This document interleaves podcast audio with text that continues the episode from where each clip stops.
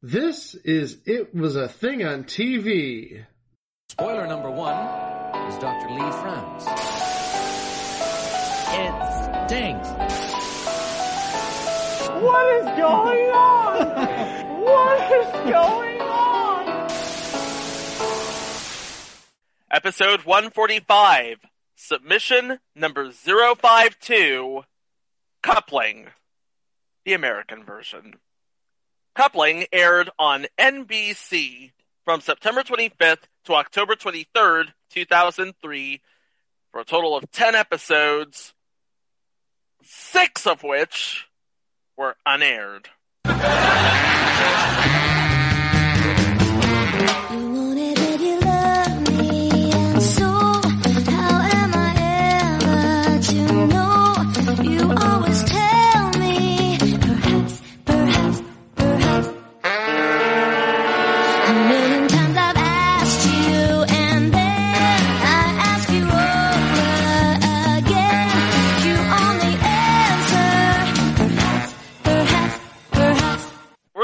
Preface the show by saying this was terrible. I remember when this was originally on, and I was thinking, this is awful. Oh, yeah. Oh, when you said that, I was thinking, did Greg see the original? Yeah, yeah, because, anyway. Uh, No, anyway. no, no. The original, I've never seen the original. But Okay. From what I've heard about the original, it's very good. It's fantastic. And given who wrote the original series in the UK, I will take the word for it. But as an adaptation here in the US, it was bad. Yeah. So this is actually a story that plays out in sort of two acts. The first act coincides with the rise of BBC America in the US as more than just a uh, depository for episodes of changing rooms and Oh, what yeah. not to wear. Remember when they would used to air Weakest Link UK episodes on BBC America? Yeah, remember when they actually used to show variety, not just uh, Star Trek: The Next Generation? And Law and Order. Th- th- Don't forget Law and Order. Isn't Doctor Who like the only BBC show they air on BBC America now? No, they, they also air the Graham Norton show. Oh, that's true. They do air the Graham Norton show, and I love the Graham Norton And, show. and and occasionally they do show darts. Oh, Yes. darts, yes. Yeah, uh, it, it's very Uh, it's fun. like- I love the 180 calls. My favorite, I can't remember the guy's name, but it was 180. he yeah, he sort of holds it kind of like Andres Cantor, just not as long as go. I can't do it because my yeah, I can't do that. I got a question. But but yeah, the the 180 is beyond epic when it happens. Does BBC America still air Top Gear UK? Um, yes, and they also they're actually gonna premiere a news a new series of Top Gear UK soon. Okay, because then I think Viceland's airing Top Gear UK now, aren't they? They're airing the U.S. version. Okay, the US version. Okay. Uh, And when we say the U.S. version, we of course mean the uh, Rutledge Wood, Tanner Faust, Adam Ferrara version, not the uh, Top Gear America, which is being produced by the BBC for Motor Trend. Yeah, the definitely inferior version. The inferior version, yes. So, BBC America started airing a comedy block with three sitcoms Manchild, The Office, and Coupling. And Coupling, when it first aired in the UK, was sort of billed as the British Friends meets Sex of the City meets Seinfeld. I can see it. Yeah, we have the story of uh, two people who meet and fall in love and start in a relationship, and along the way is their exes and their best friends. And it's even explained as such in the first episode by uh, one of the characters played by Sarah Alexander, no relation. I would hope. Yeah. Your ex, my ex, your best friend, my best friend. Every good relationship has to have baggage. We might as well invite ours to dinner. And that went on for four seasons. It was one of the most popular shows on BBC America. They've released all four seasons of the original coupling on DVD. I have all four seasons, and Okay. I love this show. I really, really do. And around this time, something else was happening on our side of the Atlantic. NBC was getting down to the end of Friends. It has already lost Seinfeld, and they found a suitable replacement for Seinfeld in Will and Grace, they thought but they've yet to find a suitable replacement for Friends. They're about to end Friends. They have nothing to replace it with. So they sort of came up with two contingency plans. The first one was obviously the spin-off, future installment, Joey. And the second was something that Ben Silverman wanted to do ever since he first saw the show on BBC America, an American version of coupling. Now, he's already seen three seasons of the show in the UK, and he wants an American version. And he thinks that this is going to be NBC's next big hit. Remember, this is around the time Ben Silverman, well, this is actually right before the time Ben Silverman was actually appointed to head NBC because he still has his production company, Reveille Productions, which was by that time sort of in a deal with Universal Television. This was before it was bought out by what is now Endemol Shine North America. Ben Silverman hooked up with series creator Greg, the name sounds familiar, Steven Moffat. Oh yes. And if you don't know who Steven Moffat is, what podcast are you even listening to?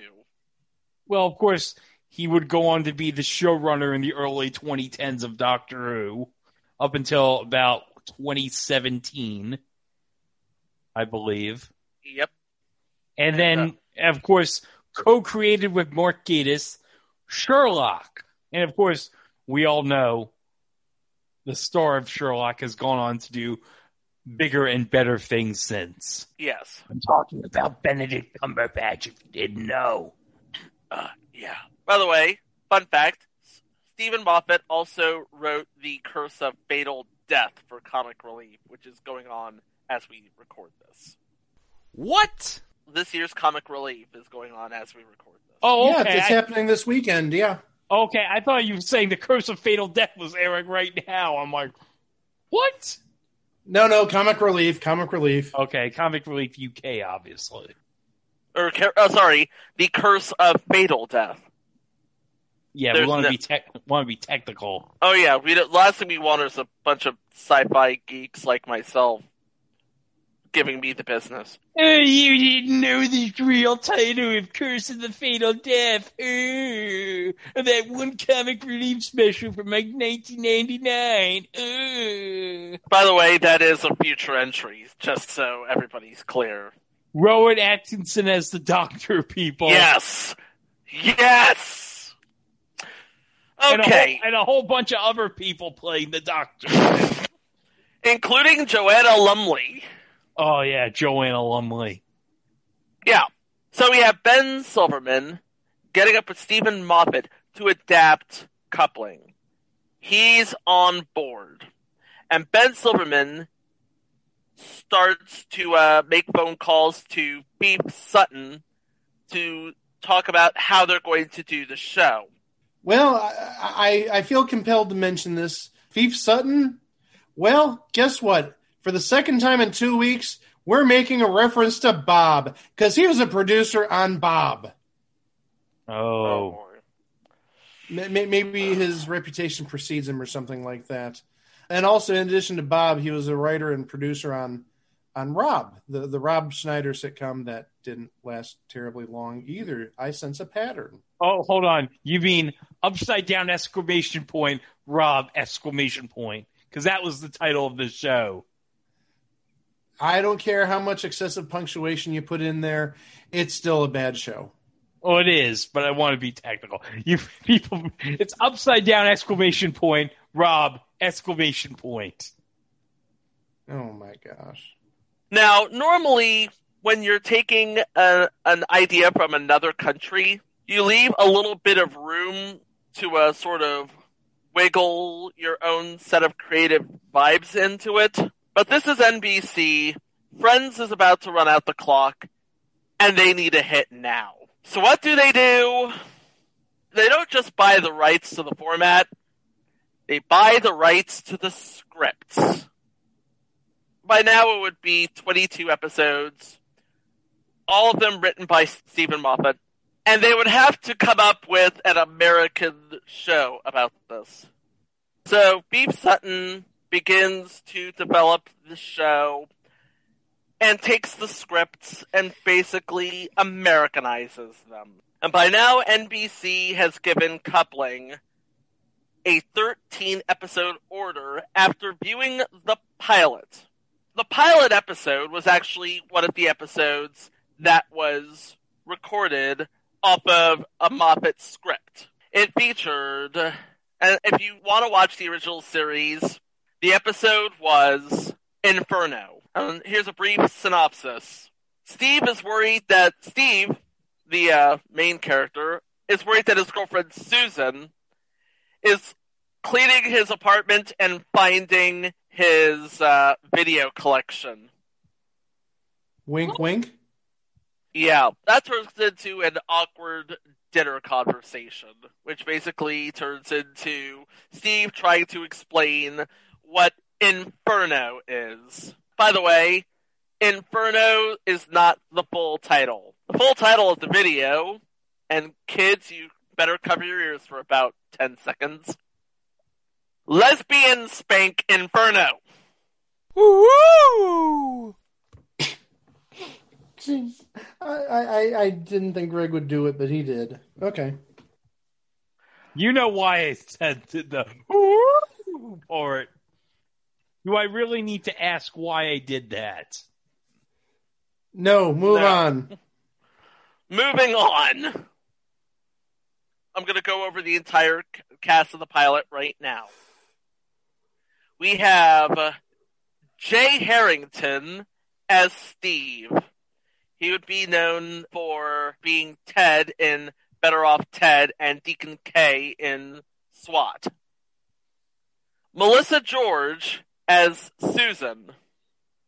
And we're going to talk about her eventually because uh, she's on one of Greg's favorite submissions of all time, The Slap. Oh yes, the slap. The Slap. Because as we all know, we're gonna talk one day about Spock slapping the out of a kid. He's not wrong. And it's gonna be hilarious. And then, as Steve's ex Jane, we have Lindsay Price, who, of course, is the wife of noted celebrity chef Curtis Stone and is awesome. Okay. She's known as Victory Ford on Lipstick Jungle. She played Janet, Sosna 90210, and she was on that one episode of Celebrity Family Feud competing against Curtis Stone. And by Oh, wait. 90210, you mean the CW reboot. Uh, no, I mean the original Fox version. Oh, I thought you meant the CW reboot. I'm No. sorry. Okay. We have Colin Ferguson, who you know from Eureka, obviously, and is also the current Maytag man. Really? Okay. hmm Emily Rutherfurd as Susan's best friend Sally, who is known as New Christine in The New Adventures of Old Christine. And, and, and Greg's favorite mop top, Breckin Meyer, as Oh. Jeff, Steve's best friend. How many entries are we going to be talking about Breckin Meyer when it's all said and done on this podcast? At least a dozen. Yeah, Something like that. Yeah, there's there's a lot. Yes. there is indeed a lot. Because we already talked about him in Where's Rodney? We did. He was awesome in Where's Rodney? Okay, so they watched the pilot, they committed to the episodes. But then, oh god, this is a case of network meddling gone completely berserk because NBC had to cut the episodes from the original running time of like 25 or 26 minutes to about 21 to account for commercials. And then they went over the original scripts and saw what the writers did to the original scripts and fired all the writers. Oh, that turned out well. Oh yeah, that totally turned out well. And then they replaced Breckin Meyer, Melissa George, and Emily Rutherfurd with three more people. Oh be- no. Yeah. There would be Christopher Moynihan to play Jeff. Of course, he would go on to be on Man Up with uh, some other guy. Oh Sonia- my God, man up! I forgot about man up. Totally forgot about that show. What, was that even about? I'm gonna look it up. Oh god, I don't know. Oh, hold up. This is gonna be more fun than talking about this show. The series revolves around the lives of three modern men who try to get in touch with their inner tough guys and redefine what it means to be a real man. Yep, that's all we need to hear about it on this episode. We'll come back to it on a future episode. Trust me. Teri Polo was on this. Yeah. Continue. Okay. So we also have Sonya Walker replacing Emily Rutherfurd as Sally, and of course, uh, Sonya Walker would go on to play Penny Widmore on Lost. Ironically, a British actress, and the and probably the only one of the six to have like a career both before and after this show. Rena Sofer who plays Susan. And of course, we've talked about Rena Sofer twice on this show. Oh yes. Once on Blind Justice and another on Saved by the Bell Hawaiian style. Oh yeah. Because Zach, being trash, tried to hit on her. Yeah. Uh, yo, Chico, you know, I know it's been like about, what, six months after that episode. I still can't stand the Royal Pacific Hotel. Nobody can stand the Royal Pacific Hotel. I, I'm, gl- I'm glad Zach and his gang, he, he embarrassed them. I'm sure they went completely out of business after they tried to mess with Kelly's grandfather's hotel. And the lesson of that that episode: don't you dare, don't you dare f with Dean Jones. he will beep your beep. Okay, so the cast was in place and we have episodes. Granted, there still a few of them that would actually be written for the American audience, but the ones that we started out with are original episodes from Steven Moffat. And I'm sure they're probably somewhat good because they're based on Steven Moffat scripts. Oh yeah, it's just a matter of, uh, you know, delivery. Oh yeah, So enough talking about and stroking Steve Moffat. Let's talk about the episodes. Yes, this was canceled midway, but they all aired. They did all air overseas. And the show was canceled before the 13 episode order was actually completed, so yeah. Take that for what it's worth. Episode 1. The Right One. Steve tries to dump Jane after meeting Jeff's ex, Susan, whose own former flame is eyeing her best friend.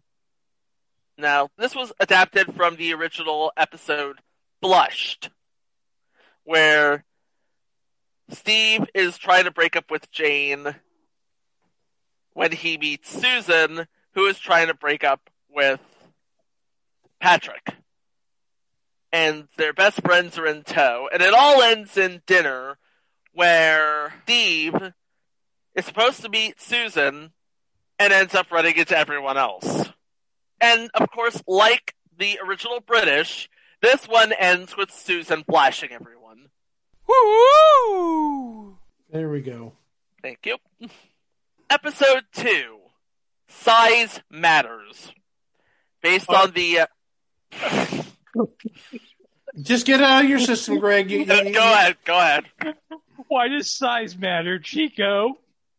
You don't need to know. Based on the original episode of the same name, Susan offers to cook for Steve, but nearly chokes on the date after rumors of Patrick's sexier attributes come up and something in her bedside drawer refuses to be kept down. Meanwhile, Sally uses Jeff to size up Patrick before she agrees to go out with him, and Jane hits on a gay guy to get a rise out of her own ex. Yeah, it, I no. Yeah, Steve's trying to go on a proper first date with Susan, and she offers to cook. As explained by Sally, it basically says, Come and spend the night with me means let's have sex. I'll cook means let's have sex, and I'll cater.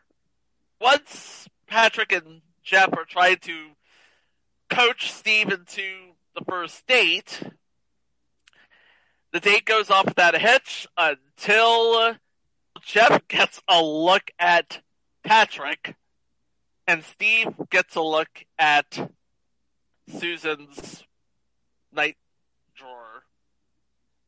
Let's just say it's battery operated. No, that was last month. We talked about Buzz. yeah, now you get it. An interesting name from this episode is Paul Satterfield. He was in Savannah as a regular. He played the gay guy that Jane was trying to hit on. Episode 3 Sex, Death, and Nudity. This is where we are introduced to the giggle loop. The giggle loop basically is laughing at an inappropriate time. And the more you hold it in, the worse it gets. Now, keep that in mind as I explain this. Based on the original episode by the same name, Jane's aunt's funeral turns into a group outing once Susan, Sally, Patrick, and Jeff realize that she's asked Steve to attend as her date. But Jeff has a hard time remaining respectful after getting a highly inappropriate phrase stuck in his head. It's more like a highly inappropriate word. He gets nipple stuck in in his head. Oh. Yeah. And this is how he explains the giggle loop, where he has a big interview at work and he's trying to not say an accidental word. And once that accidental word pops in his head, he starts getting the giggles. And then at the funeral comes a moment of silence for Jane's aunt. And during that moment of silence, the guys try desperately not to laugh. And it works. But Jeff ends up saying nipple. Which is actually better than what happened in the original episode, where Jane actually has a laugh attack in the middle of the moment of silence. So why didn't they just do the laugh attack? I don't. Did they I- think because that was already done on Mary Tyler Moore in America, they think, oh, they're just ripping off Mary Tyler Moore? Probably. Because, geez. Episode 4, and this was actually the first originally written episode for the American version. It's called. Oh wow, it took four episodes. It get- took four episodes for them to write an original story. So this is clearly crap. This episode. Uh, well, it was. You know what? Give them credit for actually, you know, doing a half-ass decent job of the plot. And here it is: the politics paying for dates vexes Steve and Susan's sex life, which gets even trickier after their friends weigh in on how to settle up in the bedroom. Meanwhile, Patrick realizes that his too cool car makes him look like a loser.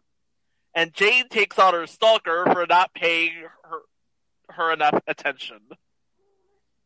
You know what? This is where I just throw all um, subtext out the window here, because I actually saw this episode when it first aired. I was a I was a glutton for punishment. What can I say? Um, whenever Steve pays for a date, Susan outperforms him. And whenever Susan pays for a date, Steve outperforms her. And then Patrick buys a foreign car, which Jeff calls compensating. And when I say compensating, you know what I'm talking about. He buys a small penis car, Greg. Everything in this show has a sexual vibe. Yes. There, there's a sexual undertone to every single thing I've noticed. Yes. Yes, there is. Hey, I just found out who wrote this episode. Danny Zucker. Yes, the executive producer of Modern Family wrote this episode. Yeah. You know who plays Jane Stalker? Oh, Jim Rash from Community. oh my God. Uh, yeah, this was this was something. Yeah, this has been some. So the first original episode was written by Danny Zucker. Man, And, and well, at least he went on to bigger and better things. yes, he did. And I'll, gi- I'll give Danny. You know what, Danny? You came a long way from this show. hmm And let me tell you something. This was the first episode based on an original script. And it is also the last episode based on an original script. Because that Friday, NBC pulled the plug. Oh, good. At least Jeff Zucker had somewhat of common sense. He was running NBC by this point, right? Uh, yes. Yeah, he probably finally had enough common sense, which is not saying much for Jeff Zucker. He said, This show is such crap. I'm just going to be done with this. Like, nope. Like, just, ima- just imagine for a moment, Mike is like, actually, I have a quote from Jeff Zucker. Are you ready for Oh, this? great! Oh man, my fa- my favorite human being in the world, Jeff Zucker. My It absolute favorite human being on planet Earth, because Yeah. he's just such a great, great, stellar human being, Jeff Zucker. He's rubbish. He's a piece of. Tell us how you really feel, Greg. Yeah, th- uh, that episode aired on October 23rd. On October 31st, NBC canceled the show. And now I'm quoting Jeff Zucker. The show just sucked. Man, if only he admitted that about 95% of the shows he greenlit. Episode 5. Present Oh yeah, oh yeah, there's still some unaired episodes. Oh yeah. Yeah, because because again, this show aired in its entirety overseas. So the UK got all the episodes of our version. Yeah, I'm sure that wasn't as, as weird at all for the Nope. Brits. nope. Because I mean, they did get the whole run of when, of the Nut House.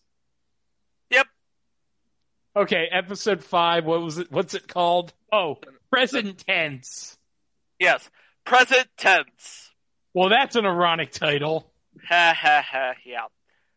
Since he isn't Jewish, Steve is lost when Susan invites him over for Yom Kippur leftovers Oh, and asks, this. well, well, this was well, this was the episode that was supposed to air before it ca- uh, canceled, and NBC wisely pulled it. Anyway, Steve asks Patrick and Jeff whether or not you're supposed to give presents on that holiday, which leads to a misunderstanding with Sally, who is eavesdropping. Meanwhile, Jane decides to take up charity work to prove to the others that she's a giving person. The thing you have to understand about Jane She's a terrible person. Oh, really? She's a terrible person? She is a terrible person. Oh, how so? She's uh, completely self-centered. And uh, you remember the last episode? She she gave what for to her stalker because she wasn't being paid enough attention to. And this episode was written by Brad Walsh and Paul Corrigan. Brad Walsh, who would go on to I have no idea what Brad Walsh would go on He, to. he's he's not that other Brad Walsh. No. And Paul Corrigan, who was a writer and producer of Modern Family. A lot of people from this show end up uh, ended up working on Modern Family. Yeah, I'm sure Danny Zucker was like, you know what, guys? You went through hell with me on this show. I'm going to try to make it up to you guys. And he did, and they probably all made a lot of money on Modern Family. And it's getting all those sweet, sweet Peacock streaming royalties now. Oh yeah. Next is episode six, A Foreign Affair. Based on the yeah, based on the original episode, The Girl with Two Breasts. Oh.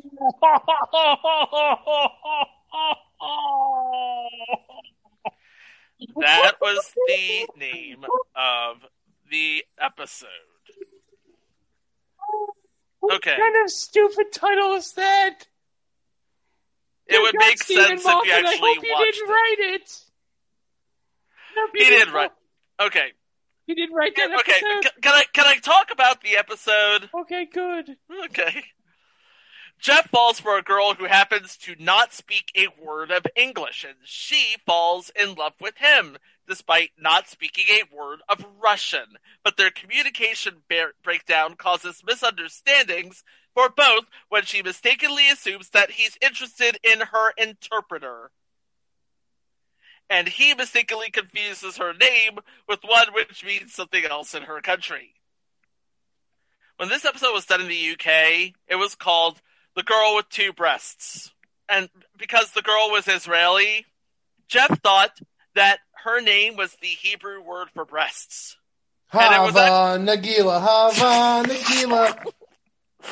Oh, I'm sorry. Oh, jeez. And the whole sort of episode plays out in kind of sort of let's see what he's saying, and now let's see what she's saying. But when it's done in the UK, they did the scene where they're talking one time through. Then they rewound it and did the scene with the following caption.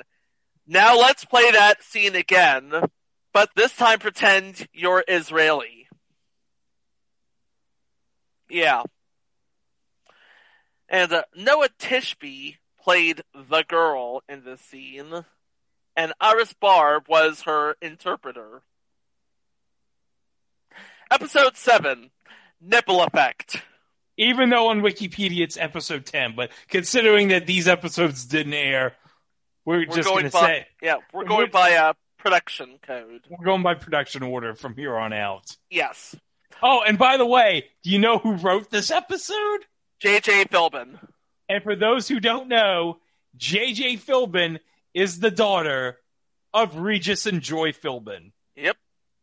Mike, I thought you'd be impressed by that. I I feel like we should apologize to the Philbin family. Oh, by the way, another fact: J.J. Philbin also cr- was the executive producer on future installment "Single Parents" Yep. with Taran Killam and Brad Garrett. Yep. Anyway, this episode, Patrick wants to break up with his date because she is too hard on his nipples. Good heavens! Where does it stop with these sexual references? Sally seeks to uncover the mystery of why her date is insistent on her not wearing makeup. And Steve and Susan decide to start things anew by hooking up as if it were the first time. And Jane picks a bad time to chat up with her coworker. And this episode has a whole lot of guests on it. Oh wow! Yeah. Is there anything that's going to blow me away? Sarah Shahi from The L Word, Barely Legal, Person of Interest, and The Rookie. Oh, the oh, she's on the rookie with Nathan Fillion. Okay, And then there's Julie Benz, who's on future entry Hi Honey, I'm Home. Oh, Julie Benz. Oh, She was a thing for a while. Yeah. And then there's Erin Cardillo, who uh, is on that Arby's commercial with Wendell B. Middlebrooks. I bet Jon Stewart loved that commercial. You know how much he loves Arby's. What about Wendell Middlebrooks? Wendell Middlebrooks was in uh, Sweet Life with Erin Cardillo. Oh, okay. And then there's a name that I know Who is it? as Big Danny Sean C.W. Johnson. Who that be? And I recognize him because six words Carter Grayson, Lightspeed Rescue, Red Ranger. Oh, okay. I'm pretty sure he was also a corpse on CSI Miami. Anyway, He probably was. So what's next? next is Dressed. Dressed. Okay. Based on yeah, based on the uh, based on the episode of the same name in the UK, Jade commits a fashion faux pas while on a first date. Patrick lies to a buddy by claiming he's married, and then tries to get Susan to play his wife. Meanwhile, Susan and Jeff mix business and pleasure at his place. well, business and pleasure, they never mix. Hey, what do you know? More sex. Yeah, Sex, sex, sex, sex, sex. Sex, sex, sexy sex, boner, boner, uterus. and um, yeah, Jane basically arrives at a fancy dress party, not suited for the for the uh, occasion, and Patrick lies to a buddy about Susan being his wife.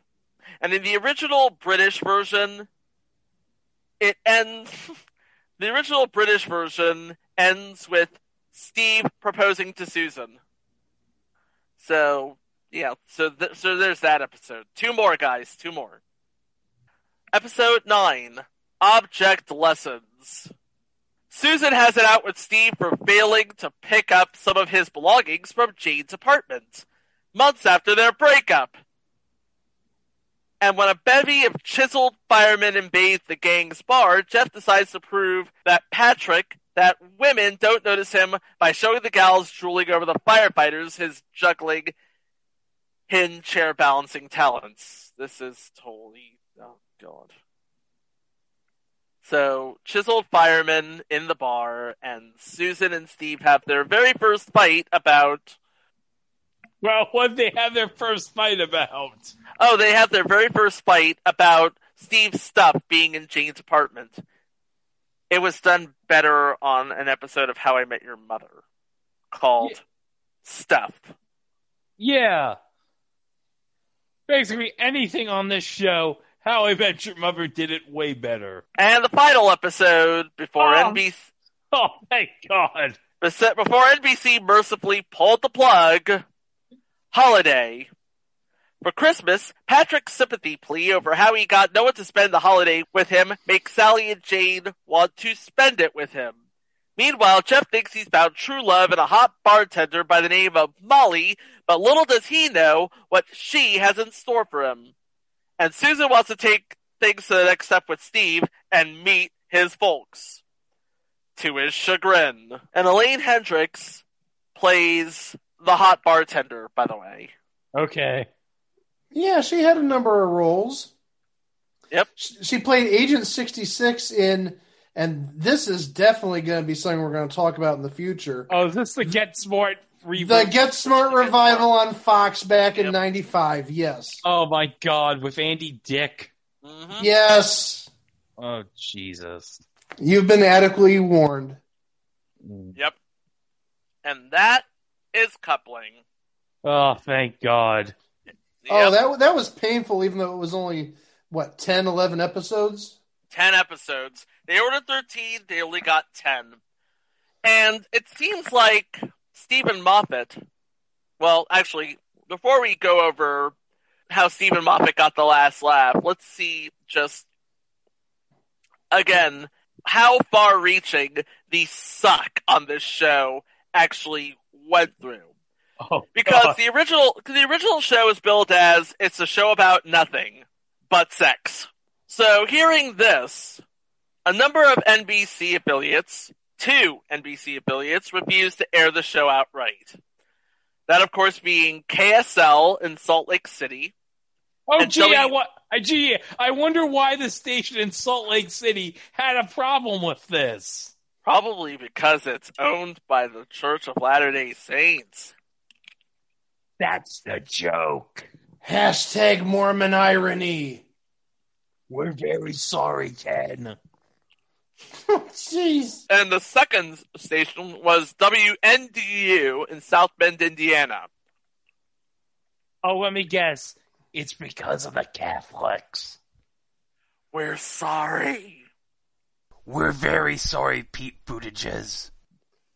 Th- th- This was a, a while before Mike Pence was uh, governor, I would guess. Yeah. Okay. I thought you might have a valid reason right there with uh, with with Governor Mike. Well, if anybody had anything to say about the show, it would be the creator, Steven Moffat. He went on record as saying that the show's failure was entirely to blame on NBC's intervention during the creative and production process. Because, yeah. Cause it was bad. In fact, in 2007, he said the network beeped it up because they intervened endlessly. Now, Steven Moffat would have the last laugh twice because he turns the experience putting coupling on coupling on the air in the U.S. into another show. You guys remember episodes on Showtime? Oh, yes, because that's based on his experiences with the U.S. version of coupling. Yeah. And who was the star of episodes? Matt LeBlanc. Yes. So it all it all goes back to Friends, doesn't it? It all goes back to Friends. Well, actually, he didn't create it so much as it was created by uh, It was was created cre- by David Crane. David Crane and Jeffrey Klarik. But you have to imagine that they sort of took Steven. They were thinking about Steven Moffat's story. It is When? inspired by Steven Moffat's story. So yeah. The experience Steven Moffat had on this version was the basis of a more successful sitcom on Showtime. But then there was another sort of swipe slash mic drop. And it happened on the episode, the, the season four episode, Bedtime of Coupling, The UK version. the, the UK version. And I'll just do a brief synopsis here. Where in reality and fantasy, Sally and Patrick match wits as he seeks to spend the night at home, and she looks to entice him to stay over. Again. Oliver, who has replaced Jeff as the walking punchline by this point, accompanies Jane to Sally's dinner party, which features an unexpected musical entertainment. And you know what? One of the most interesting thing is, I know I completely uh, included this episode by mistake, but you know what? One of the most interesting things is the shirt that Oliver is wearing says "Bring back Doctor Who." Because it would have been just before the show came back. Yes, with Russell T Davies. But the ultimate clapback mic drop came an episode before on an episode called Nightlines. Here's the summary. Late at night and a phone call that will not die. You know, sometimes you can't get someone off the phone. There are too many people on this phone call, and one of them isn't really there. Meanwhile, Susan is worried she's turning into an emotional tent. She and Steve are now well and truly an item. So why is she? Why is he dreaming about being executed by a method never before seen on British television and chased by a fetus with an axe? Okay. Here is where Steven Moffat gets his mic drop in. This is the quote. Because Jade has just walked through Steve's door again, and Steve says, point blank, Jane, could you stop doing this? Could you stop just wandering through my front door? Because this is not, I repeat, not an American sitcom.